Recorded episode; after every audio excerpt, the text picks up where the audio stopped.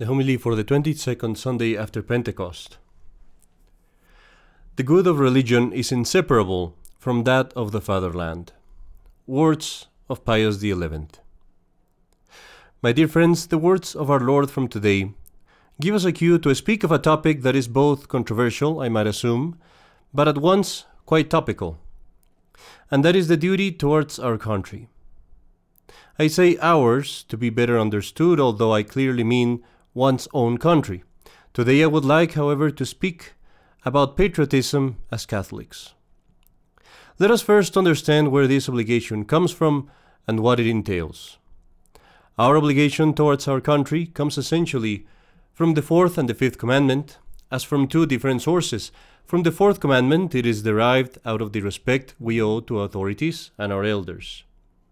From the fifth commandment, it is derived from our duty to prevent harm to our neighbor, and rather to procure the good of them.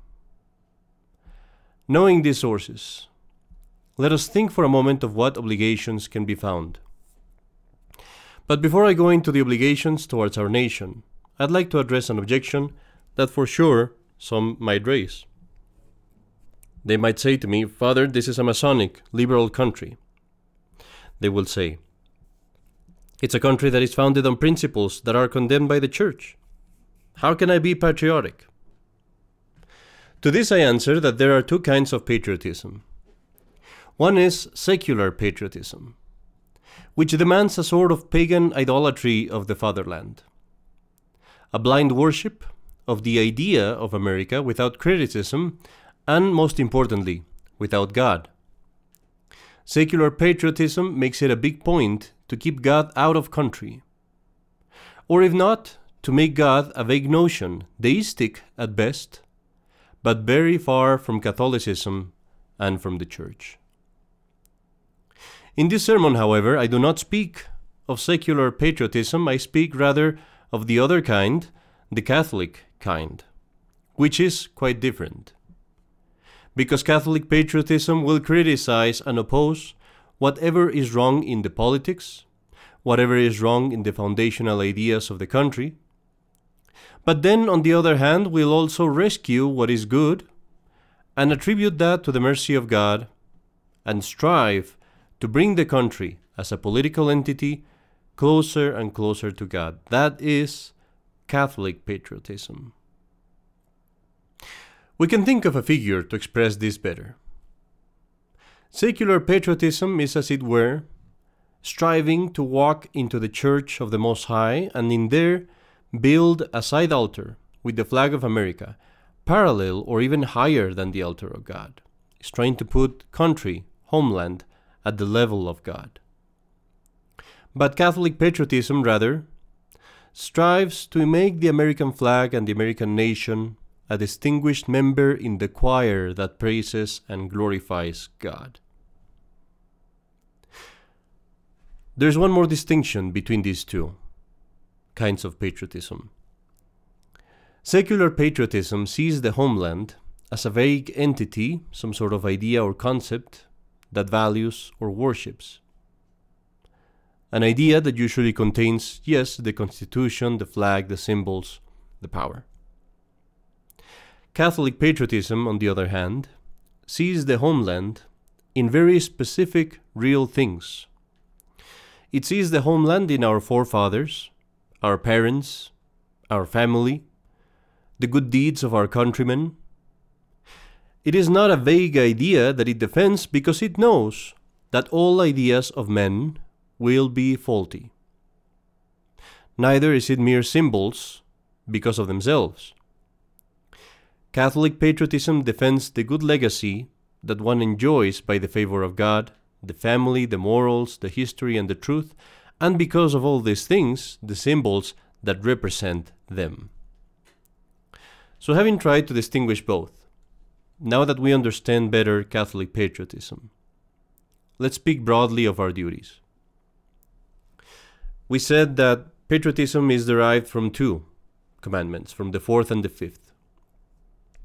From the fourth commandment, we can gather two broad obligations honor and assistance. In the same way that we ought to honor our parents, in that same way we ought to honor our country.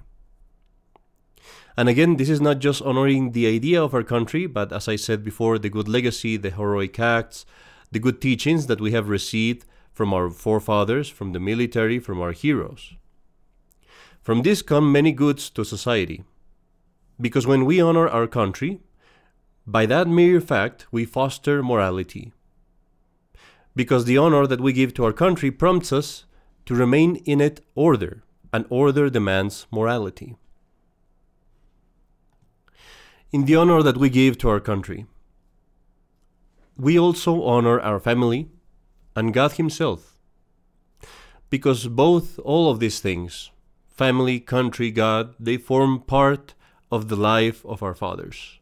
So by honoring our past in this way, we come to also love the truth, we come to love to hate the past mistakes, and we come to have an eager desire to avoid those mistakes in the future. So it helps all these things. We said honor, but we also said assistance. We have the duty to assist our country.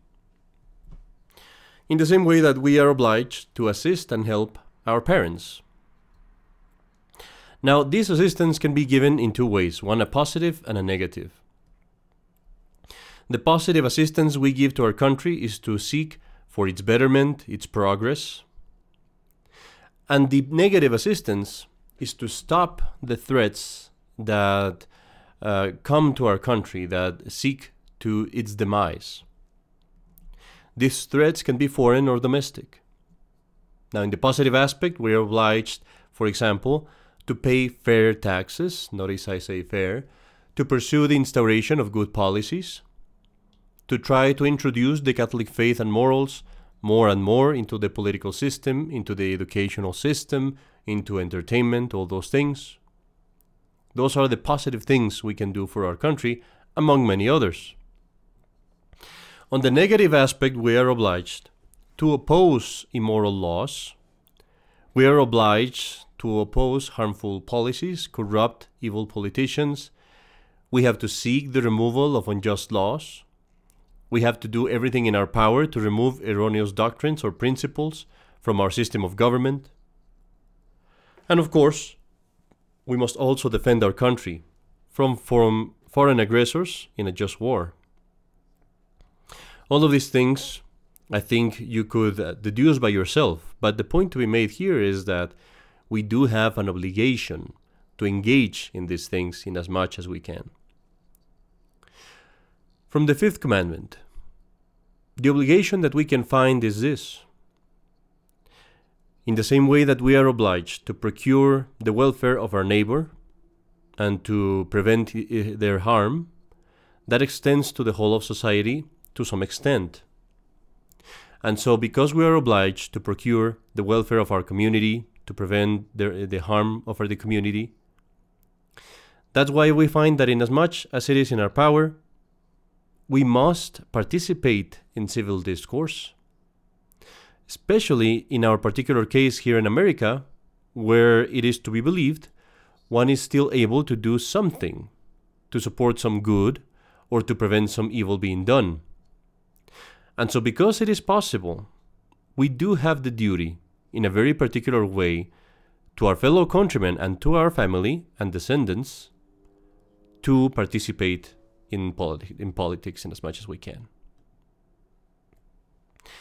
Now, what are some particular applications of this doctrine?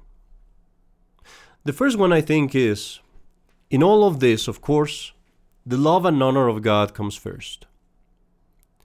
Our Lord says, Give to Caesar, render to Caesar that which is Caesar's, and render to God that which is God. But that doesn't mean that there is an absolute separation. We appreciate and cherish our country because God has placed us here, and that in itself is, if you will, a vocation. It's a vocation to bring this country to God and our fellow countrymen to God. You, in particular, have a vocation to procure that your country comes closer to God. And so that's why God remains in the first place. And God, again, as, as the Catholic faith teaches Him, as the most holy Trinity, as our Lord Jesus Christ. Another point, another particular application of this doctrine is when fostering patriotism, we must keep two things in mind. First, as I mentioned, we are critical of the wrong principles that were proposed at the beginnings of the country, but we honor and cherish the good ones. We love our country, in our fellow countrymen, in our fathers and elders, and because of that love, we seek the greater good of our country. Now, what is this greater good? Is it power? Is it wealth? No, first and foremost, the greater good of America is to bring its inhabitants to know and love God and to be pleasing to God by keeping God's commandments. And that is the first thing that we must strive for. Another application. In the same way that if my parents are in need, I cannot just desert them in that same way, if my country is in need, I cannot remain idle. In our case, if domestically there are some who seek its demise, it is my duty to use all legal and peaceful means available to stop them and to better the situation. Now, among all the things that we can do to defend our country, to seek its, its betterment, the most powerful man, the, excuse me, the most powerful one, and I will never tire of saying this, is actually prayer. And that everyone can do. Now, the final application of this, because of all that I've mentioned, voting is certainly a civic duty. Now, there are several questions that can arise regarding voting. What if all candidates are bad? What if all of them are unworthy? Even in that case, one may still cast what you could call a defensive vote, meaning you cast a vote not meant to support a bad candidate, but rather meant to prevent the worse one from coming into office. This doctrine is supported by theologians of note, all of them basically Tanquerey, Lehmkuhl, Yuval, Merkelbach, and many others. However, as we say these things that it is allowed for you to vote for an unworthy candidate in order to prevent the worst one from coming into power, it is important to make one note. Scandal should be avoided, and encouragement of evil should be avoided. What that means is if I vote for a lesser of two evils, for the candidate that is not as bad as the other one, I do have to explain to explain myself if I'm speaking to other people or if I find myself in the situation of speaking about my vote, I do have to explain that the reason why I vote for that person is not that I support his program, is not that I support his, his errors, is that I want to prevent the other candidate to come into office. In other words, I have to make it very clear that I am not supporting the evil programs or the errors of the unworthy candidate, that I'm only voting for him because I want to prevent a greater evil. Having said all these things, my dear friends, although we have duties to our country, our main duty is to God. It is true that I must fulfill my duties towards my country. Our Lord tells us, Render to Caesar what is Caesar's, and because of this, I cannot, quoting Pope Pius XI, I cannot flee the world when it comes to fulfilling my civic duties. But our Lord also tells us that we must render to God that which is God's. And more than anything else, what God wants from us is our heart and our soul. And because of this, as we fulfill our civic duties and do our best to help our country, we should take care that in doing so, we don't lose the peace of our soul. Then we don't give more time to politics than we give to God. That to Caesar, we ought to give very little, a coin, a small percentage of my time. But my soul, my mind, my passions should remain untouched. To God I ought to give those which is the best of me, my desires, my time, and my soul. Let us then keep our soul for God and be patriotic, not as a separate thing from God, but rather loving and cherishing our country out of love for God, because that is what God wants us to do, and so that in that way we can procure the greater glory of God in our country. In the name of the Father, and of the Son, and of the Holy Ghost. Amen.